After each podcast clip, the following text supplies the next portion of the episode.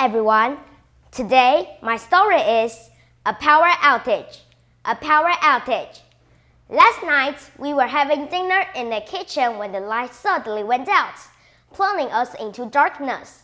We stumbled about, arms outstretched, unable to see. I even tripped over a dog and hurt my leg.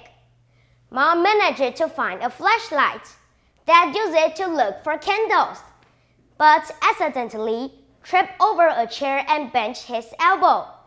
Eventually, he found the candles on top of a cupboard.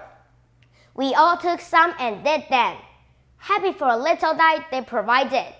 Looking outside, we saw that there were no lights on in any of the other houses on the street. We knew that there had been a power outage for the entire block. We simply had to wait for the electric company to get the power back on again. Good thing that the dinner had been prepared first. We used an electric cooker. I hadn't realized until then how much we depend on electricity. It was my free time, but there was nothing to do. I couldn't watch television or play on my computer. I tried to read by candlelight, but the flickering flame makes it difficult. In the end, I gave up trying to do anything and went to bed. When I woke up in the morning, I was relieved to see that the power was back on.